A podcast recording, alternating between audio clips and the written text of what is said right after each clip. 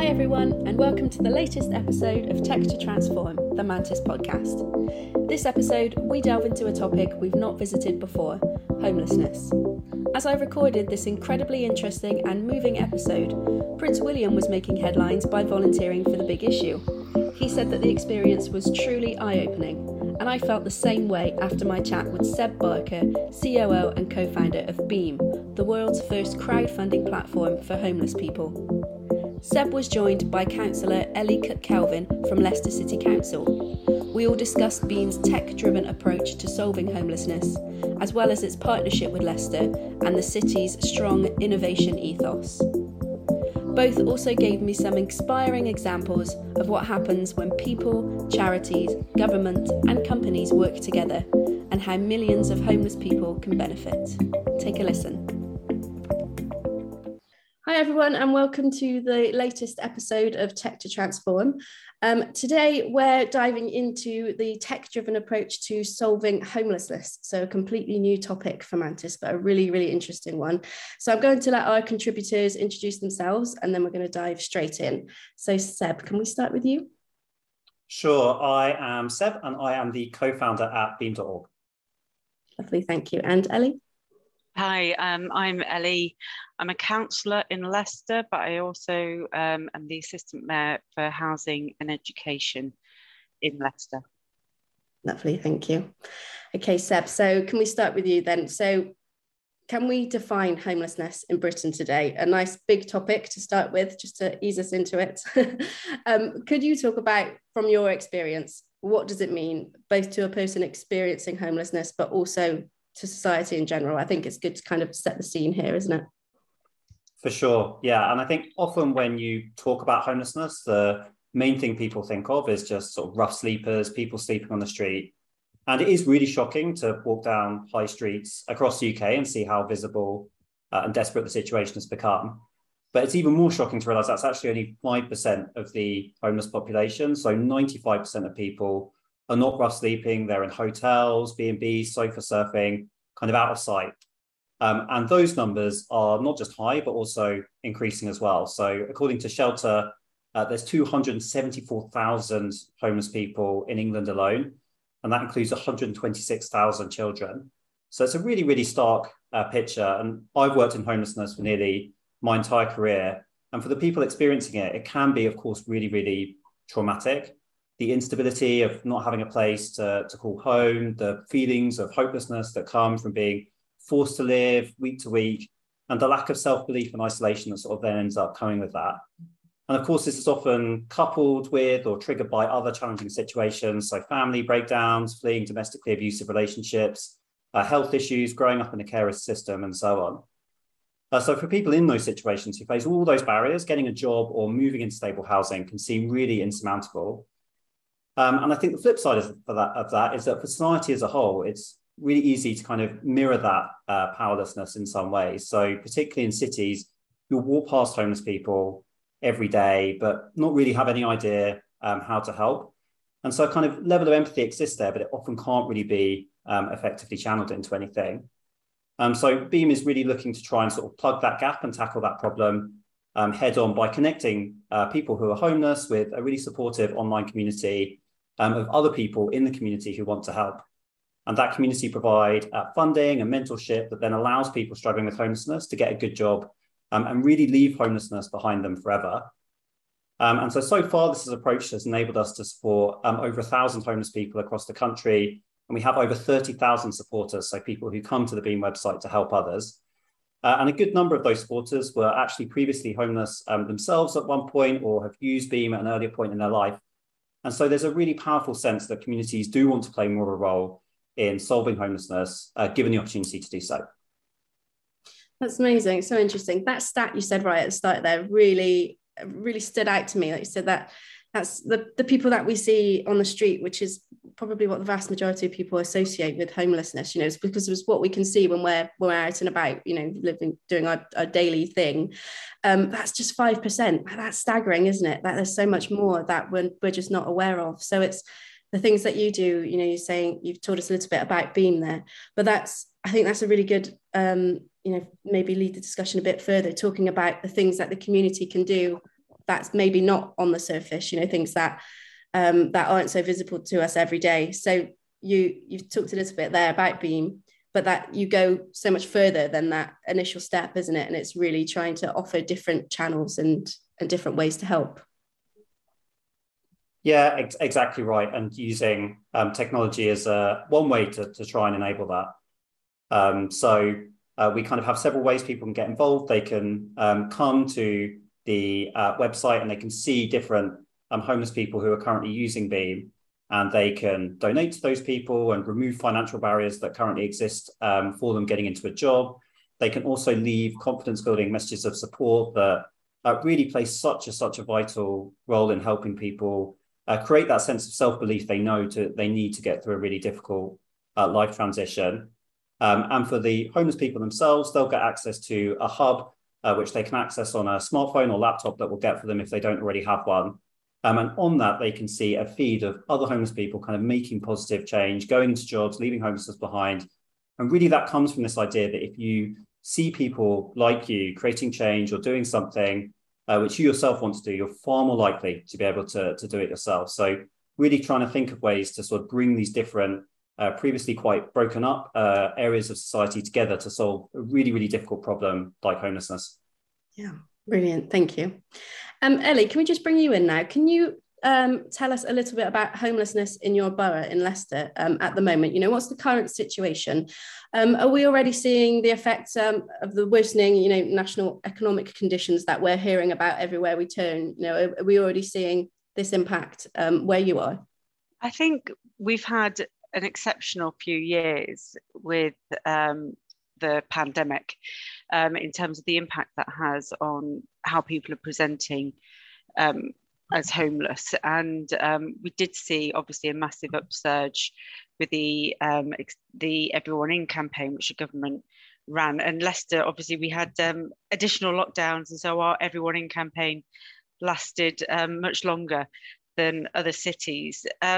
In terms of the economic crisis, we um, are successfully rolling out a household support fund at the moment in Leicester, which is just protecting those most vulnerable really from fuel and um, fuel, fuel and food poverty. Um, but we anticipate seeing the current economic crisis, particularly around fuel poverty, really hitting us later on this year as we start to enter the cooler months. Mm. Okay. Um, and can we, we mentioned technology um, a little bit just now. So can we link that back again to Leicester? So is it fair to say Leicester's got a strong, innovative ethos? Um, and could you talk about perhaps how that helps shape the work um, that you're doing in housing and homelessness?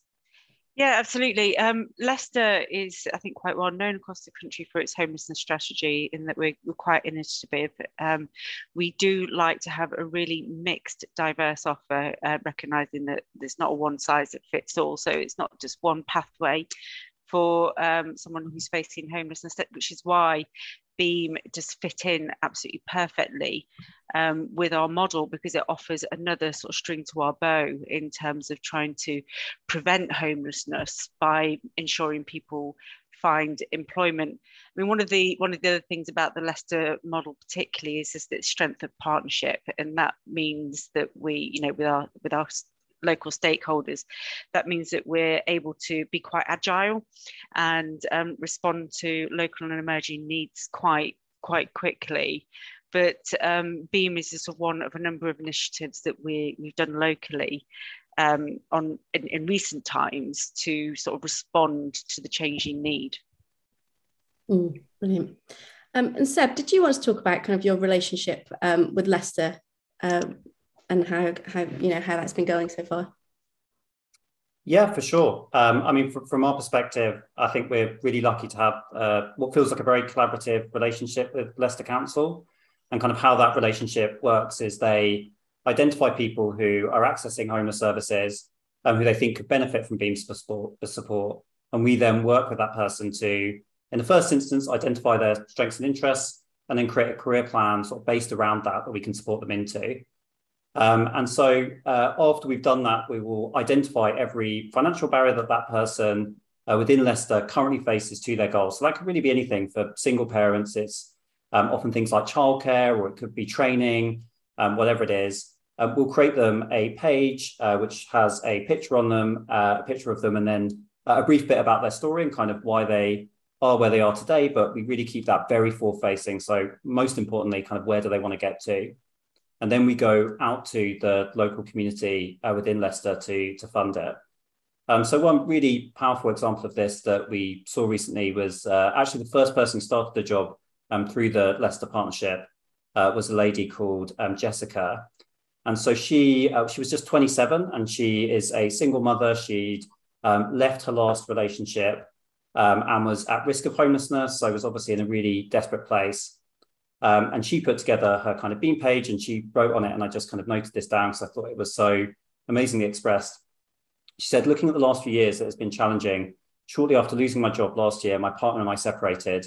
Having to manage the separation from the father of my children alongside becoming a self sufficient working mum has been really tough.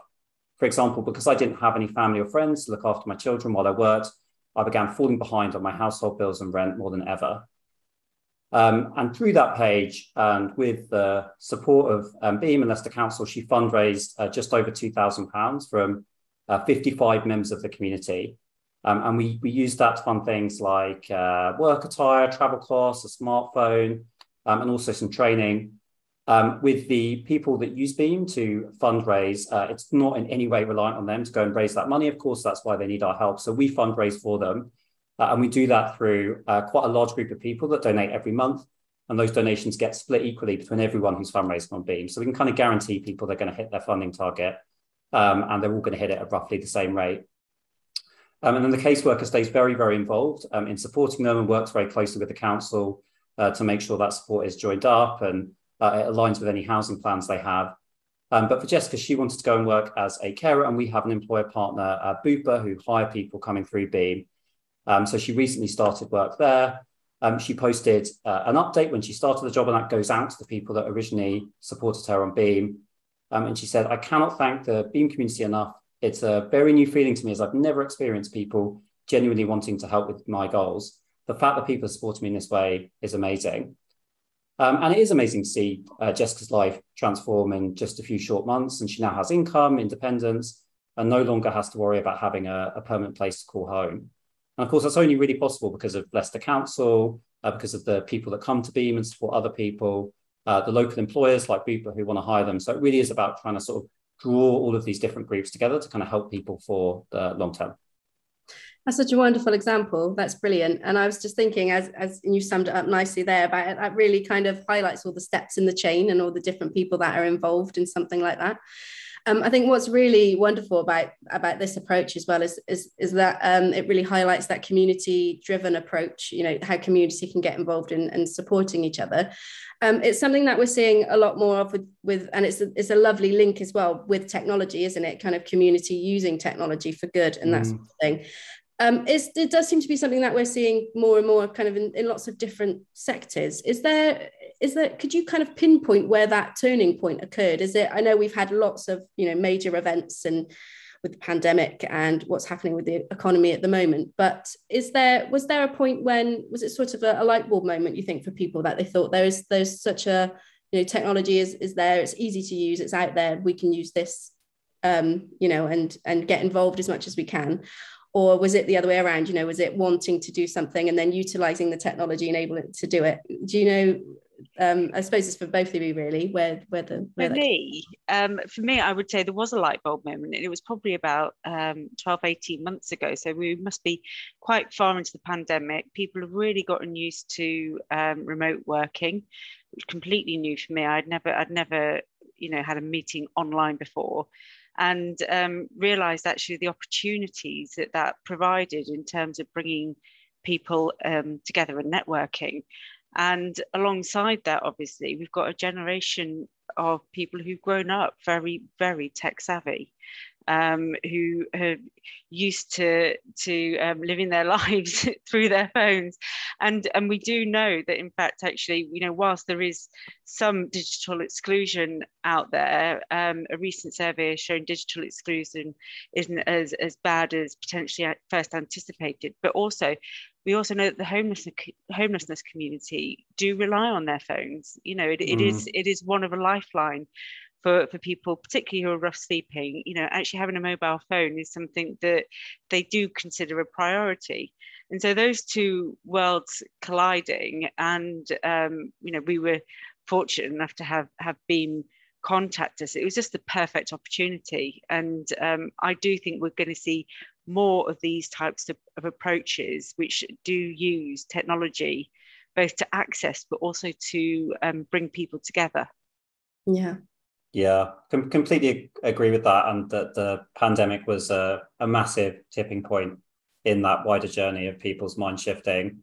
I also wonder if it's to do with this kind of general awareness that's sort of uh, come into people's minds over the last decade or so, which well really is a couple of things. I guess one is that social media provides access to a much much wider group of people than you ever would have encountered at any other point in human history, and that's as you're saying, Ellie, like very normal for people growing up, but um, I can still remember when sort of Facebook um, first launched and the um, kind of novelty, I guess, of having those online networks. But then also, as time's gone on, those networks have just become so toxic uh, and negative. And I think now there's this desire to try and sort of tap into the power of that, but use it for you know, really positive things like democratic change and community problem solving, as opposed to you know how big can we get this network and then let's sell advertising through it, which has sort of historically been uh, perhaps the way it's been interpreted. Mm-hmm. Um, do you think it's about uh, empowerment as well? So that was one of my questions. Um, so we've, we've talked about kind of community coming together and people kind of wanted to utilize technology for the better, perhaps. Um, but some, something like Beam is kind of putting the power back into people's hands who perhaps felt well certainly felt very hopeless at some points i imagine. And you talked ellie there about people's phones being a lifeline. So kind of putting is this a this is another great example isn't it of technology kind of giving people back that kind of ownership and power of their lives isn't it? Again if i if i can just kick off and say that i think it's empowerment for two two different types of cohorts here. We've got the people who donate you know they are you know, as you said, increasingly aware of rough sleeping or street lifestyles, and um, sometimes are reluctant to donate money because they're uncertain as to whether the money will go towards food or towards housing or towards substance misuse, for example. And I think that that you know people want to contribute and help, but they don't want to do it the wrong way. Mm. And so um, by being able to um, contribute to something like this, it empowers the person who is contributing, donating that money to actually build and form a bond with a relationship with that person um, who is going to benefit from it. But secondly, what I love about Beam's approach is that it is absolutely person centered and it's about empowering that individual to find the right solutions for them and the fact that they've got a caseworker, the fact that they almost sort of hold their hand through the process, regularly check in on them to, to find um, find out where they're at and give them that encouragement and support um, to continue. And then once they're in employment, it's checking that they're in sustained employment. So I think it really empowers those individuals to feel um, that they can find the solutions themselves. You know, they may be facing homeless, but they're not helpless. You know, they they mm. can make a difference in their own lives. Yeah, That's for sure. I, I guess the only thing to to add to that is, um, yeah, the part of the kind of approach of empowerment which we try to deploy is based on uh, in previous roles I worked with uh, what are called personal budgets. So this idea that rather than seeing what's available and then trying to structure a goal around it, you actually say, look, where, where do you want to get to? It could be anywhere, but what does that look like for you? And then you can kind of backfill resource based on what that person says. Um, and so really the, the donations and the crowdfunding is based around this idea that if you give every uh, everyone everything they need to get to where they want to go and they're really bought into the the overarching goal itself, they're much, much more likely to be able to do it. And you kind of intuitively know that's true in your in your own life right like you put much more effort into things you really care about and want to achieve and so i think that's one way we try to sort of tackle that problem yeah um, Seb, you mentioned earlier, uh, well, we've talked about kind of um, ongoing support for people as well. What is Beam's um, involvement once people are in employment? Is there there must be sort of a level of aftercare or ongoing sort of check-ins and that sort of thing? Exactly right. Yeah. So generally, we'll place people with Beam employer partners, as I was saying earlier. So that's a group of ethical employers uh, like Bupa or ASOP who will tell us what roles they're looking for, but then also uh, prioritize people for interviews and starting those jobs. Um, so that means the employer is sort of very bought into providing that bit of additional support for someone if they need it. Um, and then the caseworker will stay very involved. So we'll, we'll normally check in um, every week or two weeks. And that means we can do things like if they, I don't know, need a travel covering for a bit longer than they initially anticipated, we'll provide them with some funding um, for that or whatever it is. Um, so yeah, the, the kind of overarching focus to where we're trying to help people get to is this idea of sustained independence rather than just you know starting a job and then losing it the next week. Yeah yeah. And it's so much you know we, we talk about people when they need support is kind of giving them a, a leg up a foot in the door that sort of thing. But actually for long-term success it's got to be so much more than that hasn't it? It's not just that initial you know helping hand. It has to be every step of the way almost isn't it? Yeah, I mean, for me, one of one of the key characteristics actually of people who find themselves homeless or at risk of homelessness is is that support network. You know if, if you if you have a support network you've got plenty of people to catch you as you fall. But if you if you don't have people to support you and encourage you and empower you then you know they're the individuals who are most at risk from from homelessness. So the fact that they've got somebody a dedicated caseworker who's actually there to encourage and inspire them is just fantastic it really is yeah. Yeah, it's really, really interesting. And as, as we all know, when when you're making huge changes, there's with growth comes kind of many struggles, doesn't it? It's not just sort of a clear linear path and you know, you know, from mm. here better and better. There's lots of ups and downs. And if you're not, you know, if it, if it's just you on your own, like you say, you know, if you don't have that support network, it makes it so much harder, doesn't it? Mm. Um, so as we're kind of discussing using technology um, to change and improve people's lives um, around homelessness, could we talk about sort of the perhaps uh, the the wider implications or the wider necessity perhaps? So um, one of my questions here is, is to ask you your thoughts on education and training and technology and skills. Um, so it's something we do a lot at, at mantis. You know we talk about um, data data literacy um, the skills gap when it comes to the use of technology and people's um, access to technology.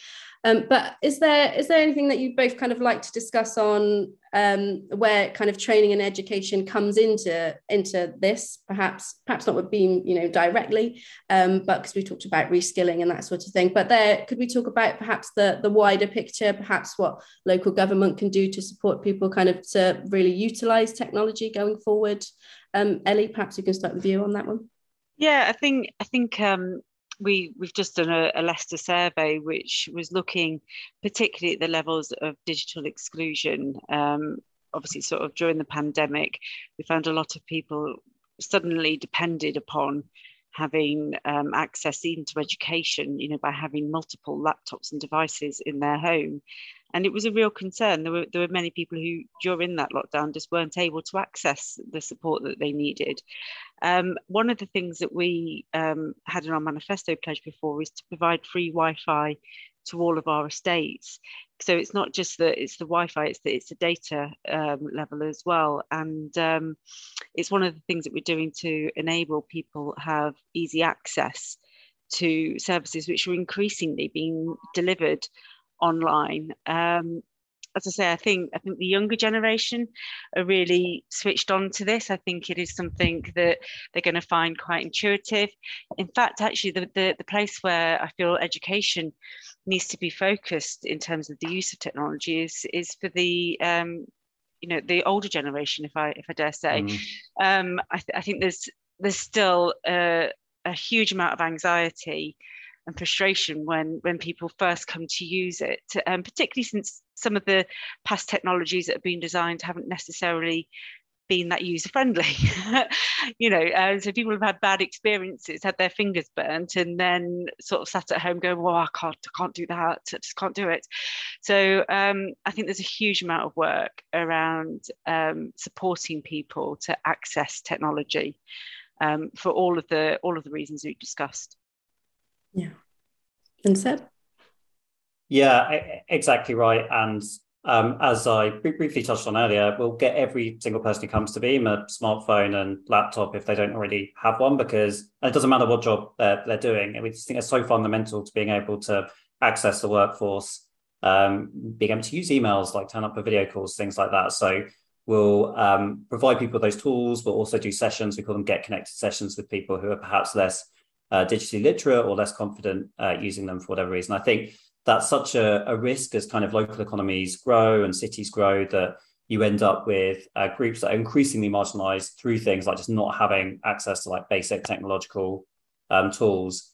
And there was such a striking example of this early in the pandemic. We launched an emergency uh, response to it where it wasn't about crowdfunding uh, support that gets people into jobs. It was really just the, the basics. And this was due to the fact that lots and lots of homeless people, the biggest single group of homeless people actually are single mothers and uh, their kids were no longer at school and they'd previously been very, very reliant on going to really bricks and mortar based uh, provision for like charitable help. And suddenly all of that pretty much overnight uh, dried up. Um, so we're getting things like fridges, so they didn't need to leave the property, and also laptops and tablets, so that the kids could just engage in education. And it was that basically, they hadn't got those those things, they would have been like you know a whole term behind on school. Um, so yeah, cannot easy to kind of be a bit flippant about it and think it's just about you know going on Twitter or something, but actually it's so fundamental. I think it's just a basic quality of life now. Wow, yeah. So your um, sort of business model or offering perhaps changed quite dramatically for a spell then during COVID. Yeah, we ran both in parallel. So on the one hand, the labour market had obviously gone through this very profound shift. So the number of careers we're able to offer people became a bit more limited. And there were some people that wanted to do that. And we just had to be very careful about it. We would do health screening with a tool we co-created with the NHS um, as part of that process. And then, yeah, on the other, we were just delivering emergency care packages basically to people um, across uh, London, which was just where we were working at the time. Um, and the email we sent out, kind of notifying the Beam community that we were doing that bit of work, uh, brought in the highest number of donations in 24 hours um, of any email we've ever sent, and that still remains the case. And I think, again, it sort of really reflected that sense in which people were suddenly so aware of other people who were suffering much more than them in their community and just wanted a way to try and help. And there were other examples of that at the time as well that worked with Captain Tom Moore and his um, fundraising campaign, um, all of the people that signed up to volunteer for the NHS. So there was this real kind of um, empathetic response, I guess, to that early period, which that was also really heartening to see, even if it was really, really difficult and terrible for a lot of people. Yeah. Um, I, I've, i was on a couple of calls earlier today, and but on both of them, it came up saying we must stop talking about COVID now. You know, we must sort of look to the future and, stop looking back. And but probably well, no one wants to say that word ever again. Well, yeah.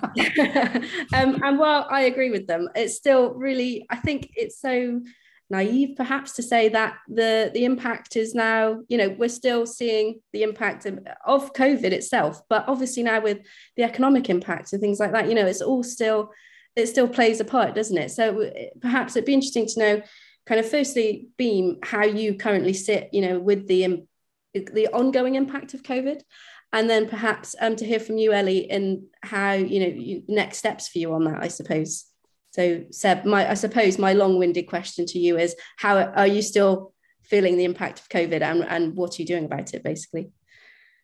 Yeah, completely. And I think sadly, it's dovetailed straight into the cost of living crisis. So for people that struggled during that period, things are getting harder, uh, not easier for them. Um, and I think that there have been some aspects of it which uh, continue to, to be quite different, I think, in terms of how we deliver services. I mean, we've always tried to deliver an aspect of Beam remotely over things like video call. Um, but prior to the pandemic, I think that was seen as a much more sort of outside bet than it is now, where actually I think lots and lots of services have shifted to, to doing that. And so, along with the smartphone that people um, get given when they join Beam, they'll also get this app called the Beam Hub, um, and they can do a few things there. But one of the things they can do is really easily contact their caseworker, the one Ellie mentioned, who will stay supporting them throughout the whole journey through things like WhatsApp, or they can very quickly uh, book a, a video call using Calendly, um, and they'll do that over Zoom. So there's a sense in which that designing technology that's very easy for that group to use can kind of help them move through this um, change in a way that otherwise they might struggle with.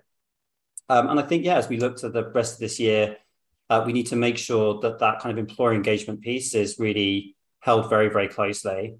Um, and that along with this kind of widening of the number of vacancies in different sectors, that uh, groups that are previously have very very bad employment outcomes actually manage to to tap into some of those new opportunities that um, exist. And often when I talk to people actually about the employer partners, they the first question they have is kind of why would why would employer partners want to partner with a service like Beam? They must have you know thousands of applications every day. I think one of the things that's changed is they are struggling to fill those vacancies. Um, but more than that, uh, there's much more pressure on employers to kind of give back to communities and do more than just make profit. And by looking at kind of previously overlooked uh, talent pools, um, like the people that are using Beam, they can not just hire sort of great employees, but also do really meaningful sort of social impact in in the work that they do. Yeah, brilliant. Thank you. And Ellie. Oh goodness me. Um, yeah, we we are suffering the effects of, of long COVID, as you can imagine. But it's not it's not just that. I mean, if you think we've had 10 years of an austerity government, then we've had Brexit, then we've had COVID, now we've got the cost of living crisis. And all of these things build layer upon layer of complexities for for individuals in terms of you know how they how they live their lifestyles how they afford to live and their access to both education training and employment um, in terms of the direct impact on our homelessness services, um, as I said, you, you, know, we, we, we had to be really agile at the start of the pandemic and completely redesign all of our services. We had dormitory style accommodation, which suddenly we couldn't use. We had to provide individual temporary accommodation units.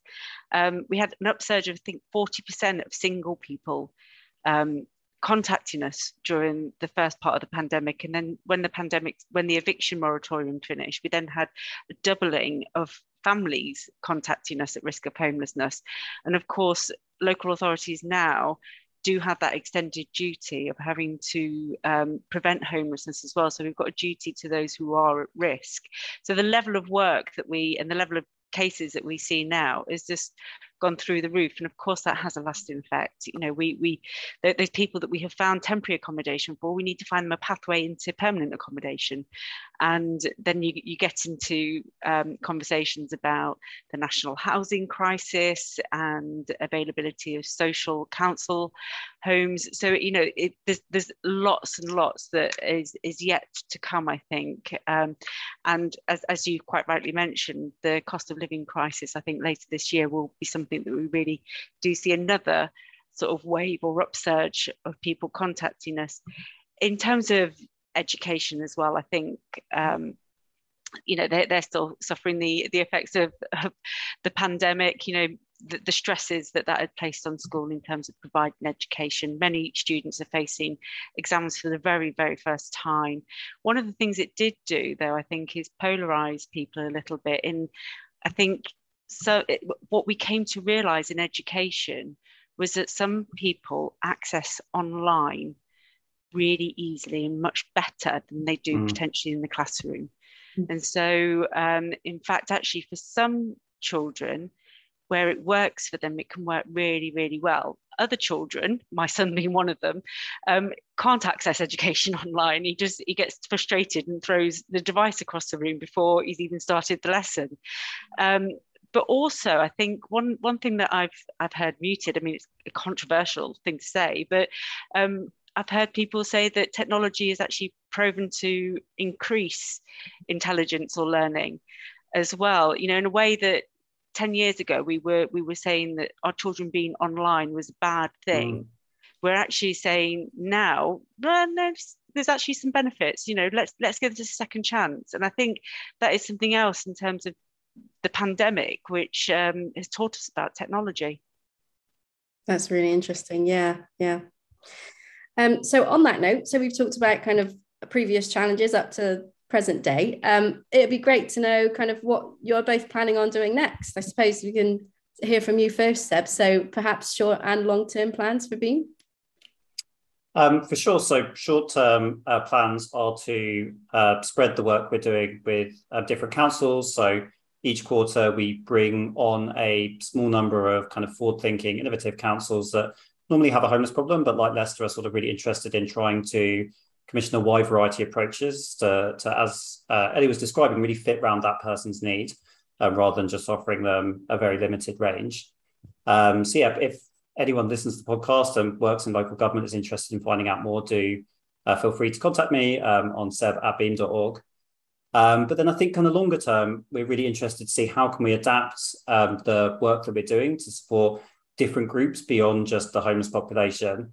I think one of the things that is sadly the case with homelessness, having worked in it for a very long time, is that it draws in people from lots of other kind of categories we create um, in order to, to kind of provide people with different services. So it could be uh, people who have just left prison and they have 80 quid in their pocket and they've got nowhere to go and they end up on the streets. Or it could be someone's just uh, come over as a, a, refugee and they've got nowhere to stay because they have absolutely no one they know here. And I think it'd be really interesting to see could we bring Beam to those groups on a much wider level, you know, working with all refugees who have been granted uh, right to remain in the country and can we help them not just get a job, but kind of also feed into this community bit as well, like really help them integrate into the areas they they live? Or can we do more upstream work with people in prison so when they come out, uh, they go into a job rather than having this transition period where they normally get a bit stuck and often end up reoffending as a result. Um, so those would be sort of longer term ambitions. How can we help uh, new groups as well? Brilliant. And Ellie?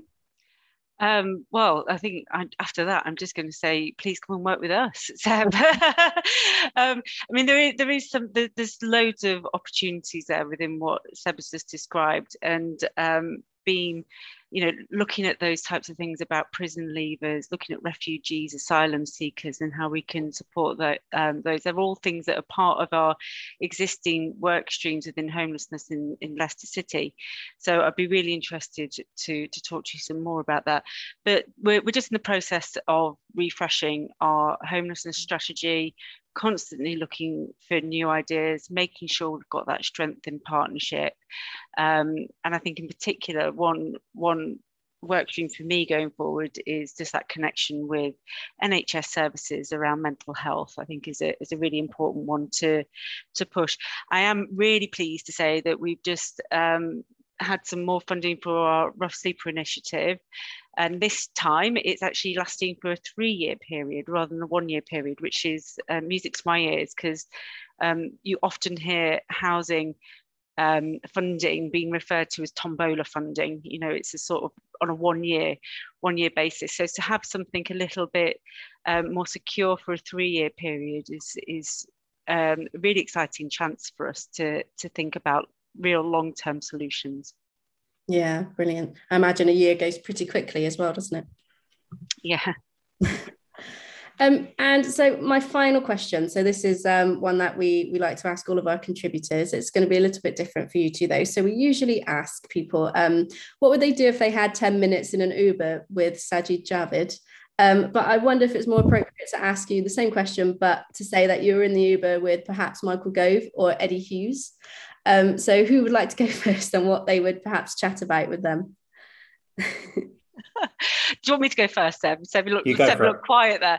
Um, well, well one, one of them, I, I have a whole long list, but I, I won't, I'll, I'll, bullet point them.